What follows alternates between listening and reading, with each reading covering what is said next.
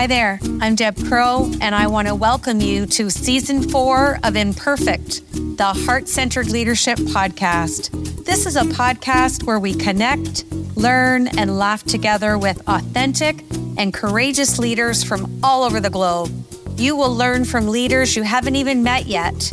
You will gain new tools to add to your leadership toolkit because leadership belongs to all of us. It is not measured by stature or title. So please pull up a chair and listen in. This is the Imperfect Heart Centered Leadership Podcast. I, I, love what you're bringing to neurodiversity as a whole. So let me let me jump into my leadership questions. You have said to me that you feel 90% of human being being human beings being misunderstood come from an unawareness that we mix our conversations, our human conversations with system relevant issues. What do you mean by that? Okay. So everybody knows Simon Sinek. He is very humane. He uses leadership for on the humane side. But still, even with him, and he, I think he's very aware of it, but even with him, I think he doesn't, at least he doesn't say that. I separate, I separate human relevance, and I think the compartmentalizing of separating human relevance versus system relevance. Let me give you an example. You, you might lose your job. That's system relevant. That's, uh, you know, that's generating stress in you.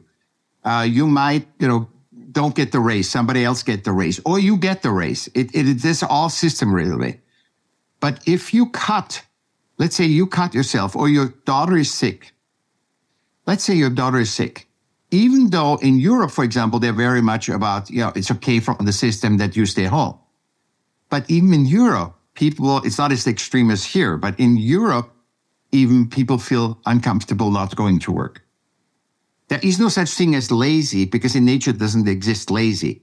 That is um, human. And this is like, like lazy. It's like human adapt guilt, future fear, you know, fear of the future.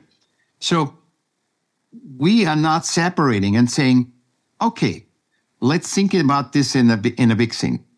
There's nature and we are still part of nature. We are species of nature.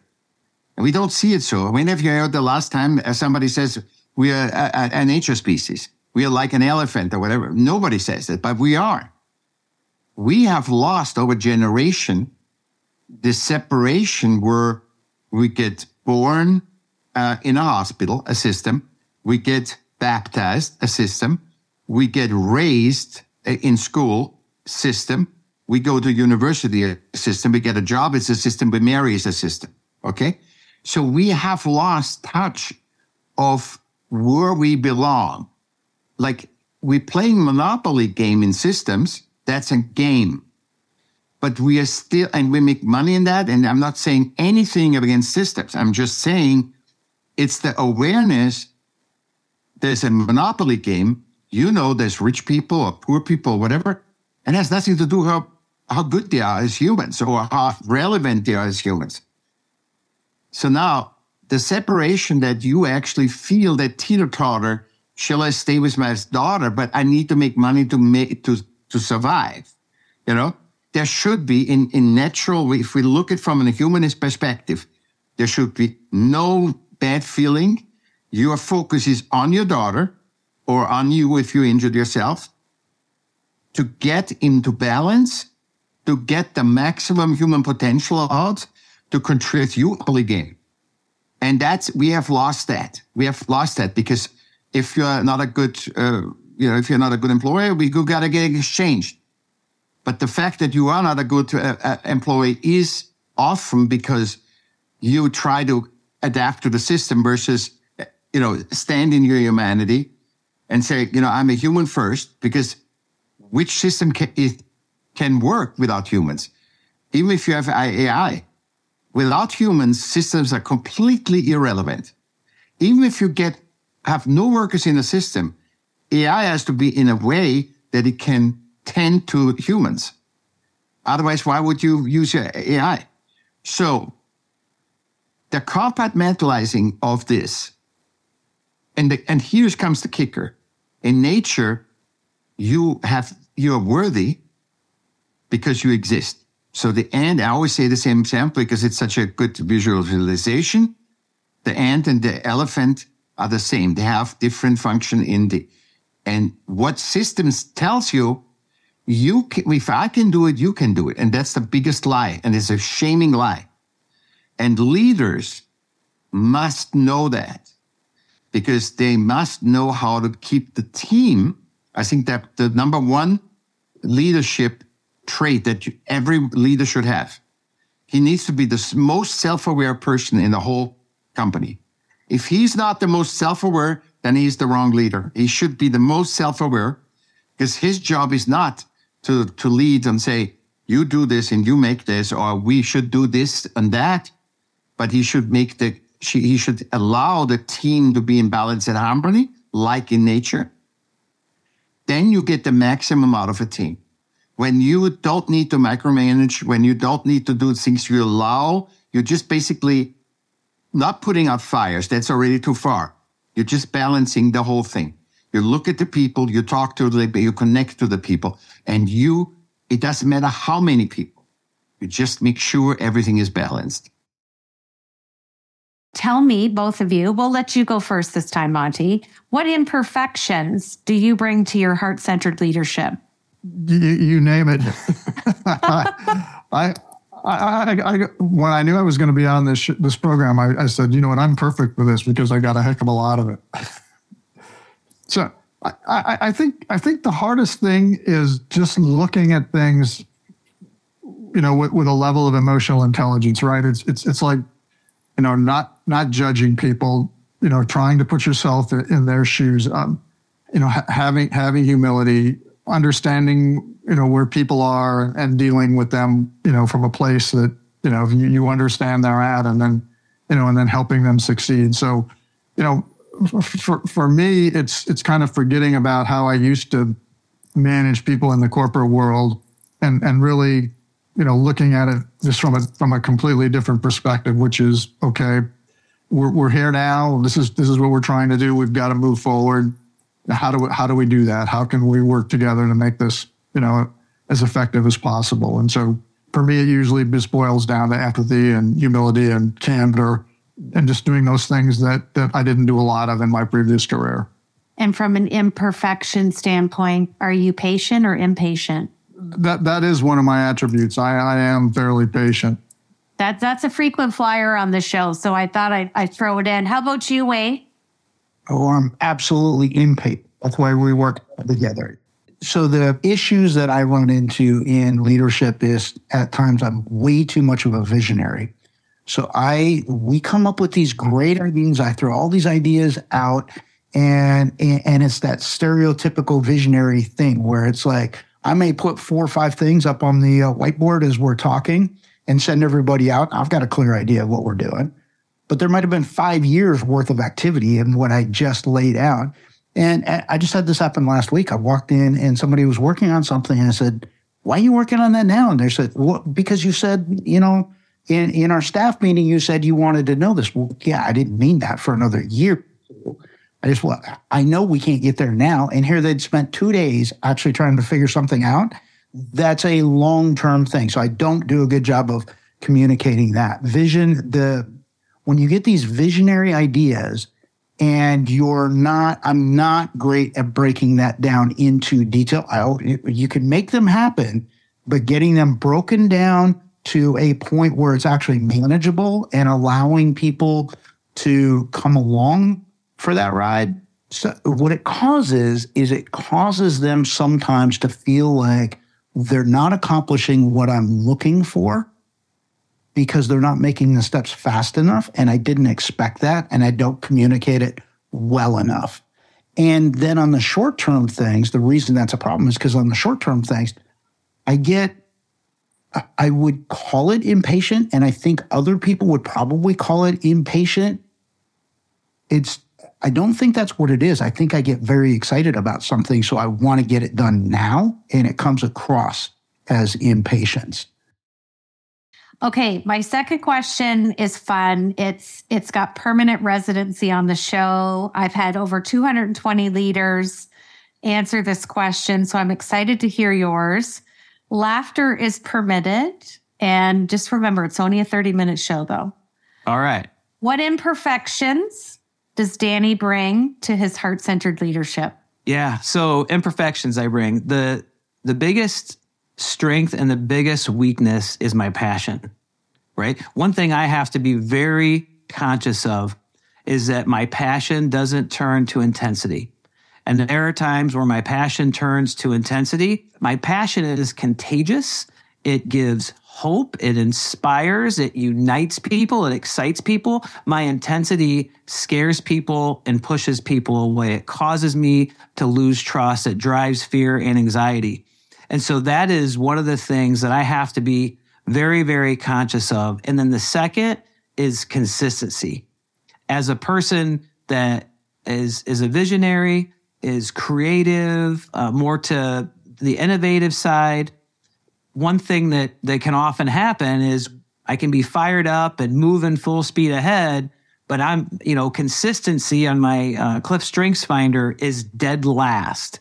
And so that's something that I have to work on and, you know, and, and be more intentional with. And the one thing I try to do is demonstrate humility and vulnerability to be upfront and honest with our team members about what my weaknesses are and ask them that if if they come out, please say something to me because I'm always trying to show up the best version of myself, the best leader for them, but I'm only human so that there's no way that can happen. It can't always happen.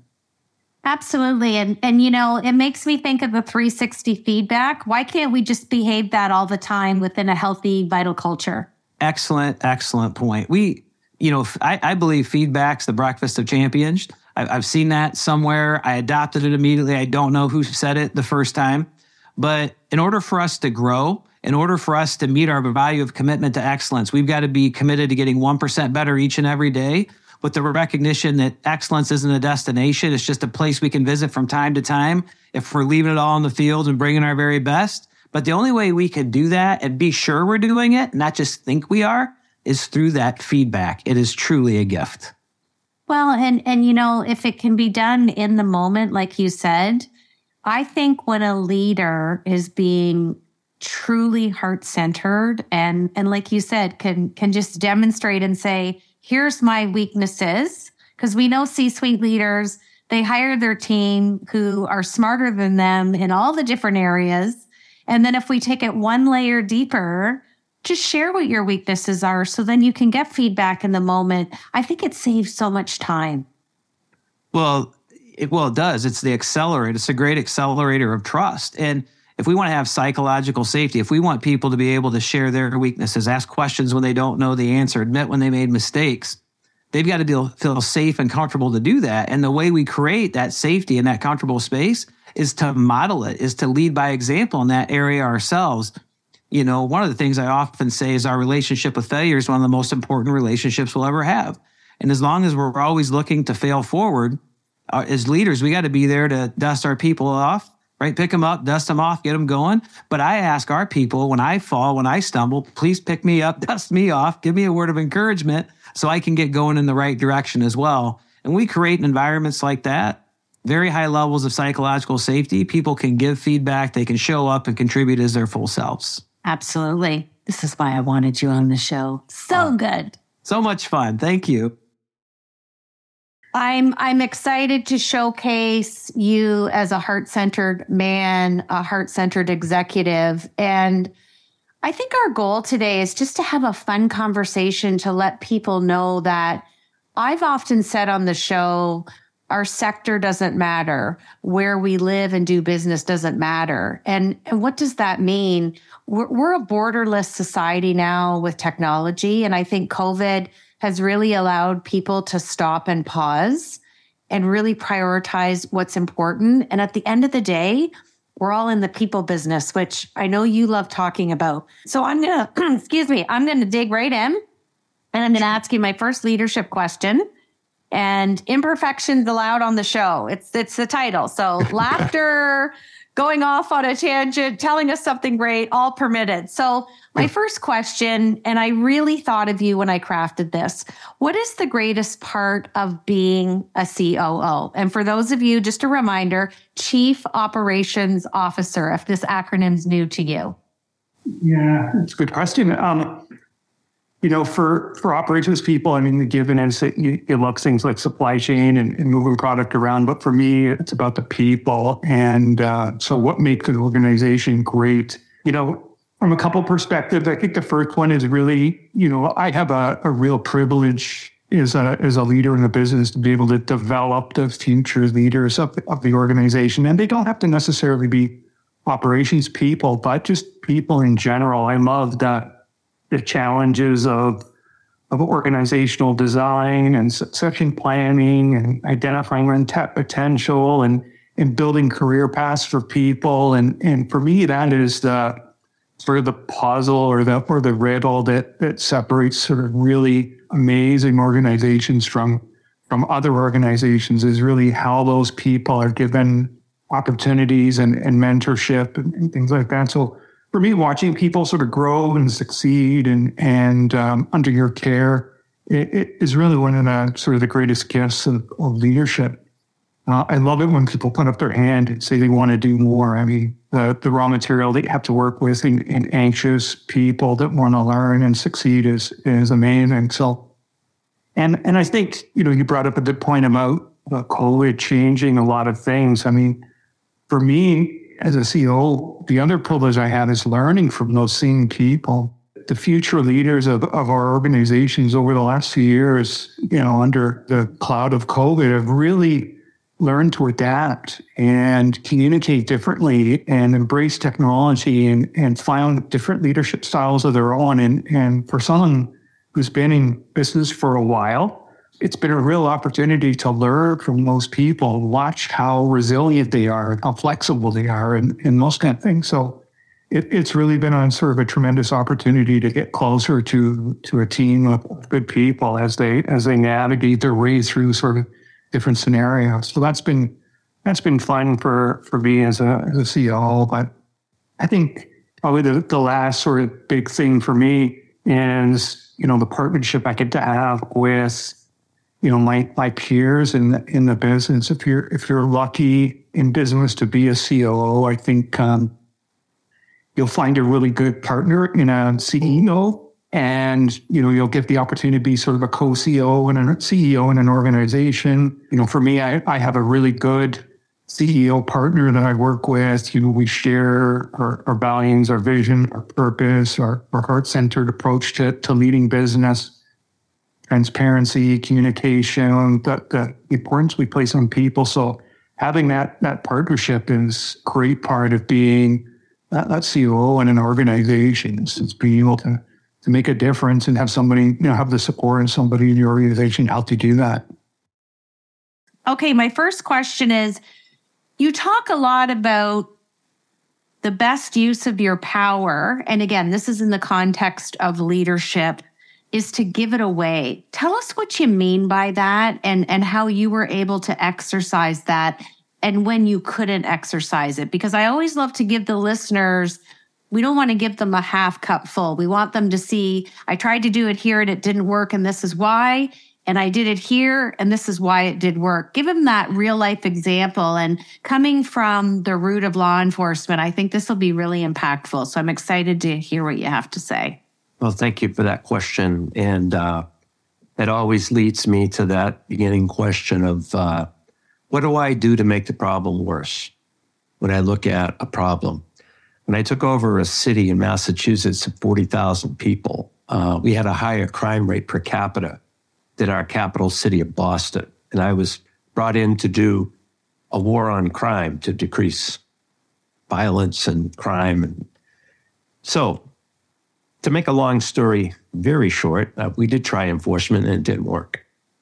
So I began meeting with one of the things that was happening in my community, which is the same in many communities, most communities across the US, was the highest rate of violence was occurring in the minority communities.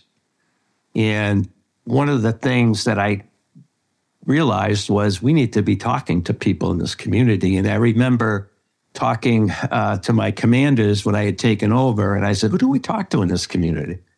And one of my commanders came in with a stack of lawsuits about 12 inches high and put them on my table and said, That's how we talk to the community here.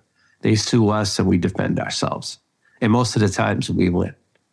So I had to start at ground zero. I had to find out who, who was who was even in my community. So and I began doing that, meeting with people off the off the job, but also on time. I was very much out of my office, which was not traditional in this department.